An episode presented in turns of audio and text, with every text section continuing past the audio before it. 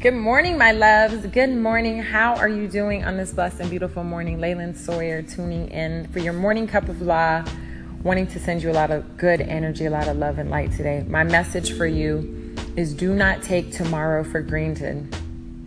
It's oftentimes that we take tomorrow for granted and we put things off until next week and next month, and we think that tomorrow is promised Today is the start of a new day. We have 24 hours. Let's be as effective and productive as possible.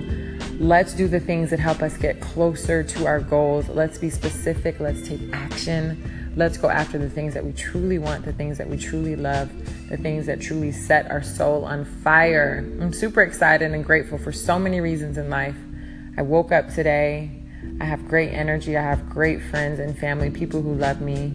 I have a beautiful home. And I just have so many things that truly make me happy on a consistent basis. And I have a, an amazing and warm, friendly community that interacts with me and sends me a lot of love back.